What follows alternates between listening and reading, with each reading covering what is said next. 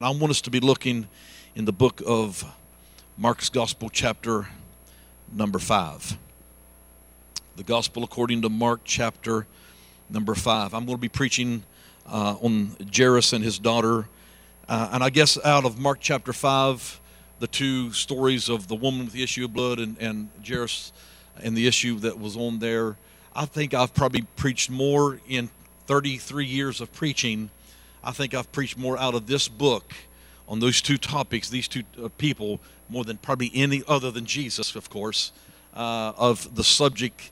Because every time I dig into it, I find some a nugget. I find some type of, I find a truth that I didn't see before. And so I want to bring to you tonight what I feel like the Lord's laid on my heart. And I want to talk to you tonight about have you ever dealt with a pause in your life? Has anybody ever dealt with a pause? A stoppage. Something happened in your life where you were moving.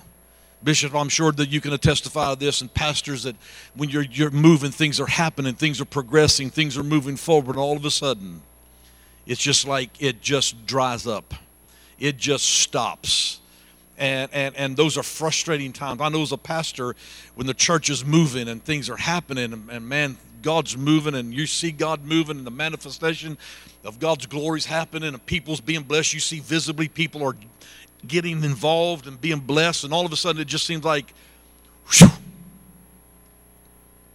it's like nothing happens. And those are frustrating times. But I've dealt with it enough, and I'm sure a lot of you have, that you've dealt with those issues enough that you begin to learn some things through those processes. At first, you just kind of think, well, what have I done wrong? You know, and you repent, God, forgive me for what, you know, it's like, but I didn't do anything wrong that I know of. And, and, and there's a reason why there's pauses that happen in your life. And so tonight I want to talk to you about what do you do when the pause happens in your life. How many right now may be at a pause in your life right now? How many would just be honest? All right. So the rest of you that didn't raise your hands, you can just get going home. No, I'm just I'm just teasing. All right, the book of Mark, chapter 5, beginning at verse number 21. You're there? Shout, I'm there. And when Jesus had passed over again by ship unto the other side, much people gathered unto him, and he was nigh at, unto the sea. And behold, there cometh one of the rulers of the synagogue, Jairus by name, and when it saw him, he fell at his feet, and besought him greatly, saying, My daughter lieth at the point of death. I pray thee, come and lay thy hands on her, that she may be healed, and she shall live. And Jesus went with him, and much people followed him and thronged him. The word throng means they were touching him, they were, they were grasping a hold of him. Now, jump down because in 25 we see as Jesus is going to Jairus' house, there's a pause that happens. The woman with the issue of blood, we know the story. We don't know exactly how long the pause took place, but it was long enough that the news came to tell Jairus, don't bother the master anymore because your daughter's dead. Now we'll jump down to verse number 20, or, or verse 35. Verse 35 of Mark chapter 5.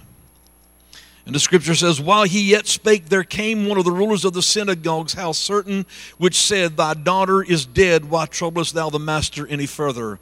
As soon as Jesus heard those words, he were spoken, he said unto the ruler of the synagogue, Do not be afraid, only believe. Another translation is, Don't be afraid, but keep on believing. Look at your neighbor say, Keep on believing. Uh, yes, and he suffered no man to follow him but Peter, James, and John, the brother of James. And he cometh to the house of the ruler of the synagogue and see the tumult or the uproar, and them that wept and wailed greatly. And when he was come into the come in, he saith unto them, Why make ye this ado and weep? The damsel is not dead, but sleepeth. And they laughed him to scorn. They went from la- from crying and weeping to laughing or making fun of Jesus. They scorned him with their laughter. But when he had put them all out, he took the, uh, the father and the mother of the damsel and them that were with him and entered into the damsel where the damsel was laying. And he took the damsel by the hand and said unto her, Talitha cumi, which is being interpreted, Damsel, I say unto thee, arise. Straightway the damsel arose and walked, and she was of the age of twelve years, and they, they were astonished with great astonishment. And he charged them straightly that no man should know it, and commanded that something should be given her to eat. Father, we love you and we thank you tonight. We thank you for your presence. We thank you that you've spoken to our hearts tonight. We thank you for the prophecy that has rung true in our ears tonight. And God, we say yes, and we anticipate, God, all that you said. Thank you that you've given us promises, precious promises, that by these we might be partakers of the divine natures of God. Having escaped the corruption that is in the world through lust. I thank you today, God, that tonight will be a night of promise fulfilled. That God, you would speak a now word into somebody's heart that would, God, help them, that would encourage them, God, that would lift them up, help them understand, God, where they are at in their journey, in their faith walk. We bind, rebuke, and cause to come to no effect any strategy of the enemy that would cause our hearts and minds to wonder. Holy Spirit of God, captivate us tonight. Arrest our ears, arrest our heart. May we receive the engrafted word that James said was able to save our soul. And we'll not fail to give you the praise, the glory, and the honor for it. We ask it all in Jesus' name. Amen. Once again, I want to ask how many has ever had a pause in your life? Raise your hand. Look around you, look at the people that you're, you're in the same boat with. People have experienced a pause. The progress in your life has seemingly come to a screeching halt. The success that you were feeling, the success that you were seeing, things were moving. All of a sudden, now they're dried up, they're stopped.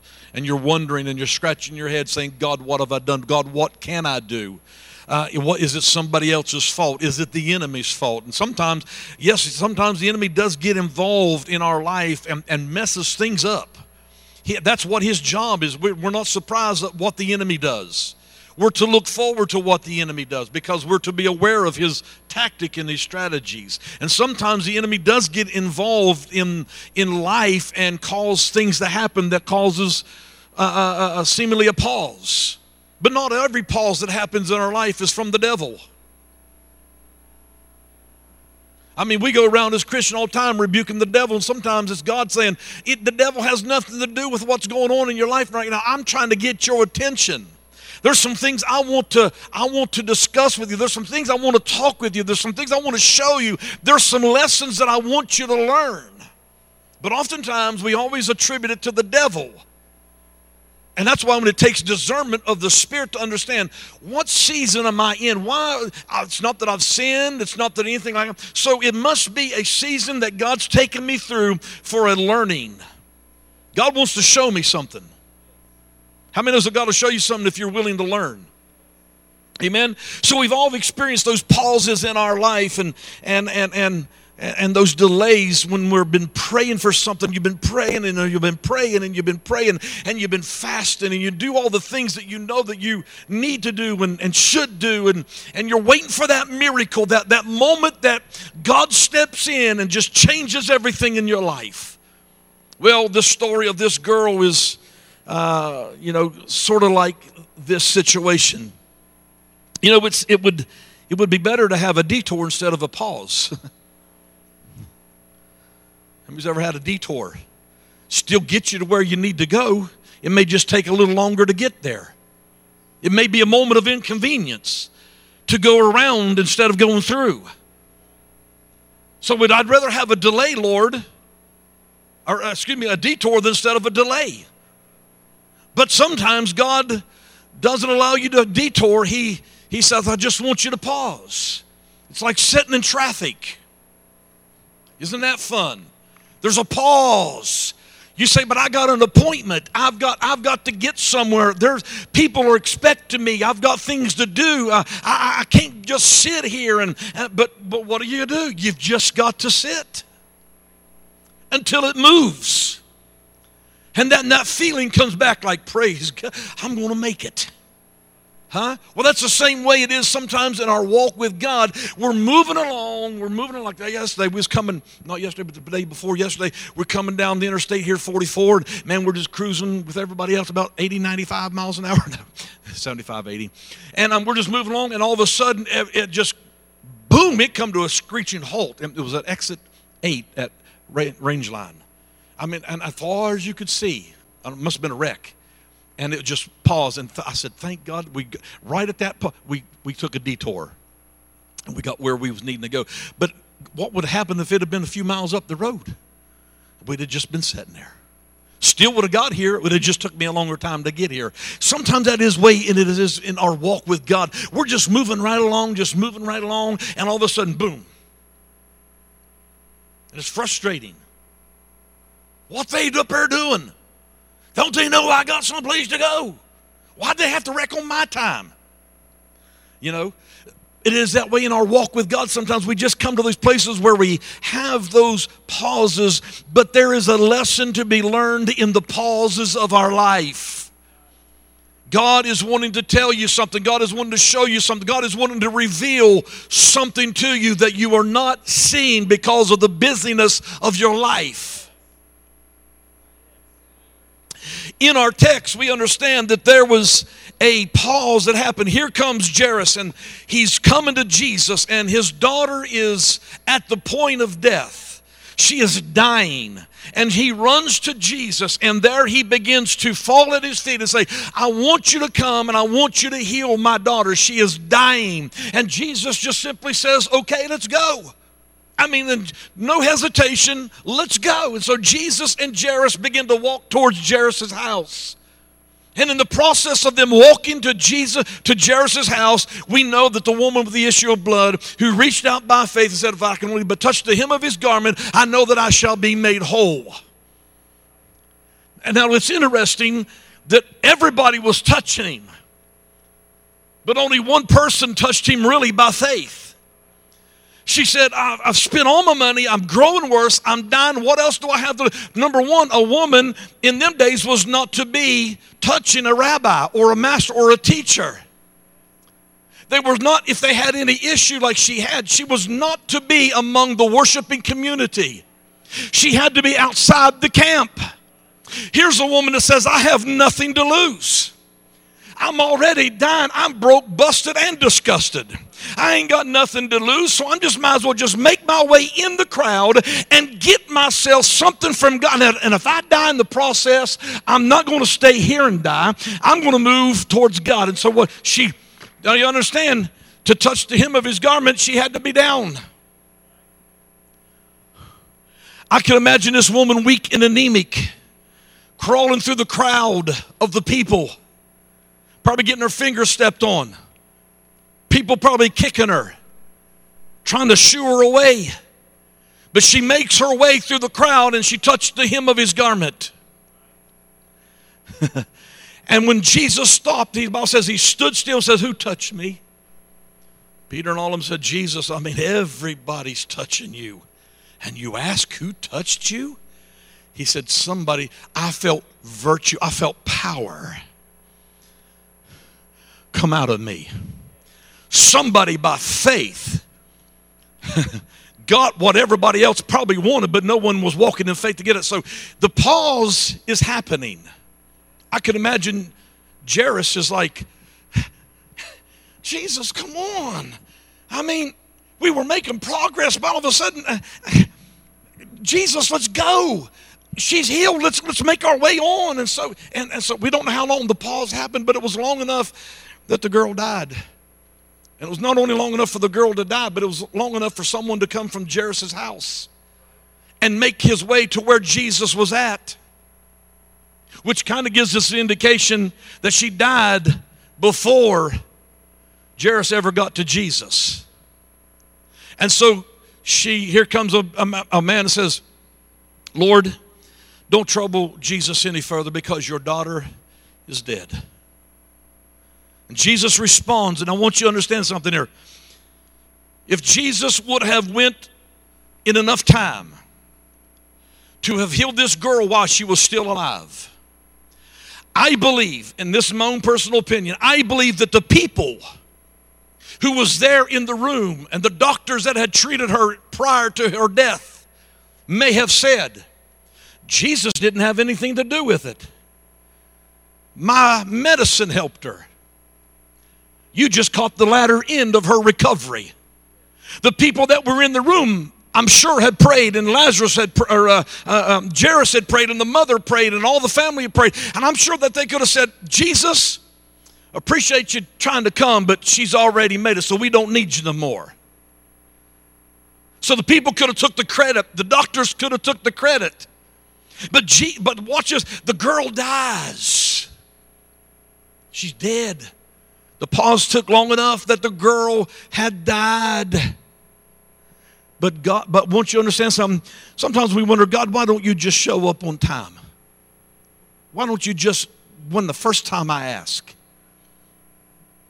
I don't understand all that God does. I'm not here to tell you that I do, but I do know this that God is allowing your situation to get to the point that nobody can get the credit for it but only Him when He turns things around for you.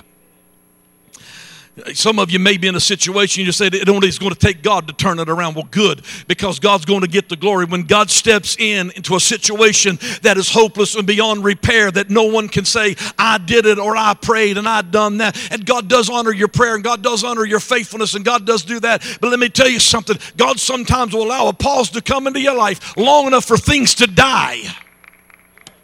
I said, God will allow a pause to happen long enough in your life for things to die that He might come along and breathe life back into it. He may allow your dream to die and only to come back to resurrect it again. Come on, somebody.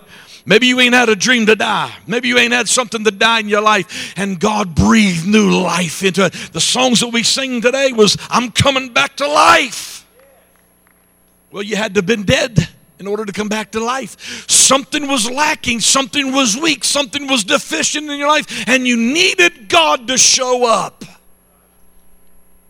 When the pauses happen in your life, God is working on a greater miracle for your life. Come on, somebody. I said, when a pause happens in your life, God is just working on a greater miracle for your life. And so Jesus, Bible says, He came and He healed her and touched her and raised her up. And so I just, I, I just, I want to get into a couple things and just want to lay a foundation here for a little bit. And I promise I won't hold you a little long. I want to give you just four things real quick that will help you understanding what the pause is. Why am I in a pause in my life? All right, are you ready for this? Number one, it's time for you to catch your breath. Everybody say it's time for you to catch your breath. What am I talking about? It's time for you to take a break. It's time for you to rest. We all, because you know what? As I preached this morning, you're, you're, you're fallible, you're weak, you're, you're human. You get tired, you get frustrated, you get upset. Things don't always work out in your life. And sometimes God will allow a pause to happen in your life long enough so that you can just have a break. We're not robots. We're not superhuman. We're not angelic. I know you may think you're an angel, but you ain't an angel. You need rest. You're human. You work. You have uh, you have uh, worries, and, and, and I know we're not supposed to worry, but those things come along, and you know that you do. You fret. You get angry over situations. You work when you, uh, you know, you work a week and, and then you ain't got enough money to pay the bills and, and, and you get frustrated, you get angry, you get upset. You're saying, God, what's going on? And that, that's just life. Life. Everybody say life. And sometimes God will allow a pause to happen in your life long enough for you to get rest.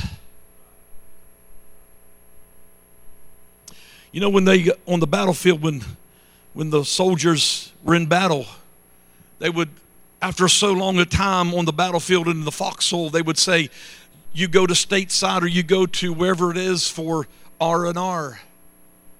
because they understood that the soldier that keeps in battle after battle after battle after battle gets battle weary and they start losing focus and they start getting sloppy and they get extra tired and they lose out and they become vulnerable to an attack of the enemy not only for themselves, but also for their comrades that they are trying to defend. And sometimes God says, Eric, in your busyness of your life, I know you're going and you're doing, but I will allow a pause to happen so that I'll force you to rest. I mean, it's just good practical stuff that we need to learn because you need to learn to say no. You don't always have to keep going and doing. There is a point where you need to come and say, Sorry, tonight's my night off. Tonight I'm hanging out with the kids, I'm hanging out with the family at the house. I don't always have to keep going and doing. Come on. So again, just practical things that we need to do. Number number two, we need to reevaluate the, our motives. Why am I doing what I'm doing? I need to take. Sometimes God will allow a pause to happen in your life so that you can reevaluate your motives. You may have started out with the right motives, but after a while, sometimes because you get tired and you get frustrated and, you, and things are not going the way that you want to, and so you want to try to spur it on, you want to try to help it along. So sometimes your motive will become impure, skewed. You've listened to somebody else telling you what you should do instead of what the Holy Spirit told you you should do. And what happens, it's unintentional. You don't set out to say, This is what I'm going to do, but it just kind of happens because I'm tired. I'm frustrated. Nothing's moving on in my life. So all of a sudden, my motives begin to change. Now all of a sudden, my motives are not pure and holy anymore. Now it's just uh, what I need and what I want to satisfy me. So sometimes God will allow a pause to happen in your life so that you can reevaluate your motives. Why do you come to church? Well, because my mother makes me come to church or because my grandparents got. You see, the motive is I don't come to please the heart of God. I don't come to worship. I don't come to, to hear and I don't come to receive or be changed in the presence of God. I just come because everybody expects me to come. That's the wrong motive. We're glad you come. We're, we're glad you're here. For whatever reason you come. But don't stay in that attitude. Let God, the Holy Spirit, reevaluate your motives and begin to bring change in your life. Are you with me? Number three, re- uh, to realign your vision and your des- dreams and your priorities. Because again, when you're when you're when you're busy and you're going and you're doing life and, and you're so busy doing life that you forget to live life. And in the busyness of your life, you're going and the pause happens in your life and there's a moment of frustration and the enemy wants to get in there and tell you that God don't love you and God don't care and all this stuff and people are whispering in your ear. And the circumstances says give up and just quit. There's no need to keep moving. You got to stop and say, mm, I've got to realign my vision. I've got to realign my priorities. I've got to realign my dreams. What is it that I'm believing and hoping God for? Because sometimes we become a combination of all that we're going through, and we need to stop. Say, Lord, I need a moment of rest. I need a moment of right perspective. Whew, I need God a heaven's perspective of what I'm going through. I remember the first time I ever float on a, uh, flew on a plane. I flew, uh, flew from Charleston out here, actually, to Oklahoma for a conference in our organization. And it was a beautiful spring day. And, and I got on the plane. First, of course, I'm apprehensive, you know, because they tell you, in case of an accident, your seat becomes a flotation device. And I'm thinking, dear God, I'm 35,000 feet in the air flying at 550 miles an hour, and if I hit the ground, you think that little seat's going to save me? but I tell you what, on the plane, you can pray, right? I mean, you can do some praying. So I'm flying, and, and, and, and so I'm apprehensive, and so I get on, it's beautiful, not a cloud in the sky, and so we're flying, and and so the captain one says, We're 35,000 feet in the air, flying at 550 miles an hour. We'll be in Oklahoma City in an hour and a half. Sit back and relax and enjoy your flight. And blah, blah, blah. So I'm just, I'm looking out the window. There's like four or five of us on the plane. I look out the window. And, and, and by this time, the captain says, Ladies and gentlemen, if you look out your window, you'll see the mighty Mississippi River.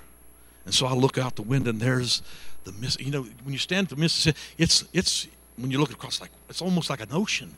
It's huge. But when I was at 35,000 feet in the air, I looked down and that little thing just winded down through the, the earth. I mean, it was just, it just looked like a snake laying there. And I looked down there and I thought, and the trees, you know, that you stand by, you look up and you're just like, oh. But when I was looking down, everything was so minute. Everything was miniature. And I was looking at that and all of a sudden, the Spirit of God just touched me on that plane. He said, Eric, if, if you'll always have my perspective about whatever situation or life hands you, if you have my perspective, you'll see things right. And you see, that's what God God does. Sometimes when you're standing and you're looking up everything, it seems overwhelming. It seems like it's so big. I'll never overcome it. I, I don't know what to do. Oh, God, help me. But if you get God's perspective, and what happens, God will allow a pause to happen in your life so that you can get God's perspective of your situation. And you'll find out that the river really ain't all that big. You'll find out that the mountain really can be climbed.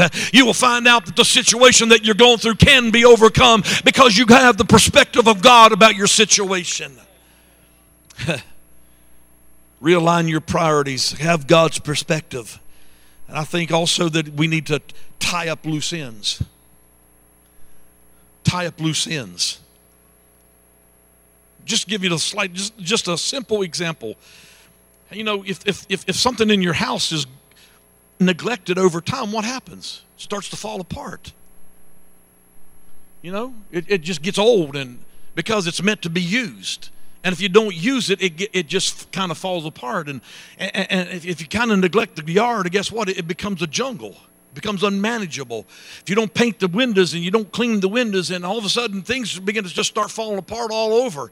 And then all of a sudden, what was manageable all of a sudden now becomes unmanageable. What was a dollar fix now all of a sudden is a $10,000 fix. When you got a leaky roof and it's only just a drip, drip, drip, drip, it's time to fix it then. Not wait till the whole roof caves in and think, well, maybe I should do something. What you need to do in the times that God brings pauses in your life is to tie up the loose ends of your life. Now, I'm not always talking about just fixing things in the house, but things in our house get a little loose and there's a little bit of leaky places and a little bit of a little bit of sin here, a little bit of compromise here, and a little bit of well, I don't care there, and a little bit of and all of a sudden you got to stop and say, wait a minute, I gotta I gotta tighten up here. I'm not as faithful to God's house as I used to be. I don't pray like I used to. I don't get I don't pay my tithes like I used to. I don't do this like I used to. I need to tighten up. I got to tighten up some loose ends in my life, and God allows a pause to happen so that you can evaluate and say, okay, what is it that I need to do? It's better to do it now than 10 years down the road. It's better to do it now than a month down the road. Amen? So, so, so Sarah, look at your neighbor and say, Are you listening? And uh, now let's go back to the let's go back here. Uh, the Bible says, and when Jesus and when Jesus was passed over again by the ship unto the other side, much people gathered unto him, and there was night to sea. And behold, there cometh one of the rulers of the synagogue, Jairus by name. And when he saw him, he fell at his feet. Besought him, and we know the story again, the woman with the issue of blood. Now, notice that Jairus, through all this situation, even when he's told your daughter's dead, don't bother Jesus anymore, he never pointed his finger at that woman and said, If it wasn't for you, I'd have had what I needed. Because of you stepping in the way, you made me miss what God had for me. She ne- he never pointed his finger. He never got angry. He never got bitter at the woman who got what he needed before he did. And what you got to understand, sometimes God will allow a pause to happen in your life. But what you need to do when the pause happens in your life, when everybody else is getting what you are in need of, don't get angry, don't get bittered. But what you need to do is praise God and rejoice with them, celebrate with them, rejoice with those who do rejoice. And let me tell you something when you rejoice with others who are getting what you need, God will make sure you get what you need. Well, hallelujah. So don't get angry, don't get jealous, don't get depressed. Don't go home and, and, and whine and complain. Don't get on Facebook and air your dirty laundry about all that God's not done for you and all that Pete Church has done and all that this one's done. And all that it is is coming out of bitterness and brokenness and hurt out of your own life because you've been disappointed by God for not given you what you needed when you needed it. And somebody else got the exact same thing that you got. I, I hear it all the time. People in church come, and all of a sudden, just this wow, a miracle happens. Just God, just boom, and and they get healed. And some walk away and say, "Well, I'm just God don't love me. God don't God don't care." They've only been in the church six months and they already got their miracle. I've been in church for 55 years and God ain't ever blessed me like that. Well, I think it goes back to that motive thing there first, okay? but you got jealous and angry and depressed over somebody else getting what you got, what you should have done, and you should have just rejoiced. Thank you, Lord, that she got her miracle. Oh, God, I know that she only been here six months and I've been here 55 years, but thank you, Lord, that my days are coming. Whew. Is this all right? Rejoice with them. And when you start, listen, when you start out in worship, keep worshiping. The Bible says, and when Jairus came to her, to, came to Jesus, the Bible says he fell at his feet. What do you think he done? Anytime that the Bible says the people at his feet, they were worshiping. He came and he came in a stance and an attitude of worship. He came and he fell at the feet of the master and said, Oh, Jesus. What was he doing? He, he was recognizing him as God. He was recognizing, Jesus, I worship you. Jesus, come, heal my. He was in a stance of worship. And what you need to do in the time of your pause, what you started out in praise, what you started out in worship, what you started out in faith believing, continue even when nothing else is happening. Because when Jesus, when Jairus, the Bible says, the Bible says, uh, uh, the woman comes, a man comes says, don't bother the master anymore. She's already dead. But Jesus looked at him and says, do not be afraid, only keep on believing. And you see, you got to be able to, in the face of the enemy saying it's dead, it won't work, quit, give up. You need to just keep on, keep on on. You need to keep worshiping. You need to keep praising. You need to keep giving. You need to keep being faithful. You need to keep doing all that you've always been doing because God will honor that. Amen. and he came worshiping and he kept believing. And Jesus said, Keep on believing. Don't stop now. Don't, don't give up now because you're just one prayer away. You're one song service away. You're one message away from God turning everything around. I said, you're one, you're one, you're one step away. You're one act of obedience away from God doing what He promised you, He said He would do. Amen. Then I want you to notice here, you need to remove the negative from your life. The Bible says that when he, Jesus came to the, the, house, the Bible says there was a, there was a turmoil, there was a, there was a confusion. It was a confusing situation. They're wailing and they're weeping. And he comes in and says, they're, they're, She's not dead. And they went from weeping to laughing, scorn, making fun of Jesus. And Jesus, what did Jesus do? You, you, you, you, you, you, hit the door. If you're not going to be in faith, and if you're not going to continue to believe with Jairus, and if you're not going to be in this house and praise and worship and continue in faith, and what he was telling, he was telling all those negative people who walked him down and walked in unbelief to say, get out of the house. Now, God's not telling us to get out of the church, but let me tell you something. There's some people hooked to your side like a Siamese twin that you need to sever some relationships of people that are sucking you dry. I thought there'd have been a fine amen right there somewhere. They some they, they some bloodsuckers attached to you that are leeching off of you your faith and your and every time you get around them they're they're negative and they never see what God can do. Never they always tell you well now uh, um, it's not God doesn't do it for everybody. And and and and, and well I saw it coming 6 months ago. I seen you failing. Has anybody got like that anybody in your life Sure, we do. We ain't going to name them names, but we got them. And they're leeches who suck faith away from us. And you get around them and you're maybe exuberant, you may be praising, oh, God showed me this, God told me that. And, and, and Brother Ronnie, you're saying, oh, God, God gave me a dream. And I said, oh, it was a pizza dream. And you, where you was exuberant, where you just, it just kind of, just kind of takes the air out of the balloon. And you walk away and say, man, I, can't find man, they just they just suck me dry. And there's some folks in your life that you just, I'm not saying that you got to be mean to them. I'm not saying that you got to treat them bad, but you don't have to go out and have morning breakfast with them. You don't have to call them up and say, hey, I'm going on vacation. Would you like to tag along with me? Won't you come on over for dinner? I love you and I'm praying for you, but I ain't hanging with you. I'll pray with you I'll, I'll, I'll encourage you. I'll strengthen you. I'll give you my faith. But I'm not going to allow you to hang around me and just keep draining me and keep sucking the life out of me. And sometimes God allows a pause to happen in your life so that you can realize there's some negative people in your life that you need to you need to cut the cord. Come on. You need to cut the cord from them. Are you still with me? And finally, you need to connect with people like Peter, James, and John that took Jesus and his, and his family into the room. And the Bible says he took Peter, James, and John in there with him. And in that room, Jesus just simply says, Talitha Kuma, which is being daughter, I say unto you, arise. There was faith in that room. Jesus come in and commanded the room. He come in and brought where there was chaos. He brought peace. He brought word. He brought declaration, and he and he, and he spoke life into that girl. Where there was death, he's begun to declare and decree life. And those that were with him, who were in agreement with him, who said yes and amen to the promises of God, saw the miracle. So what you need to do to eliminate the negative. Remember the song, eliminate the negative, accentuate the positive.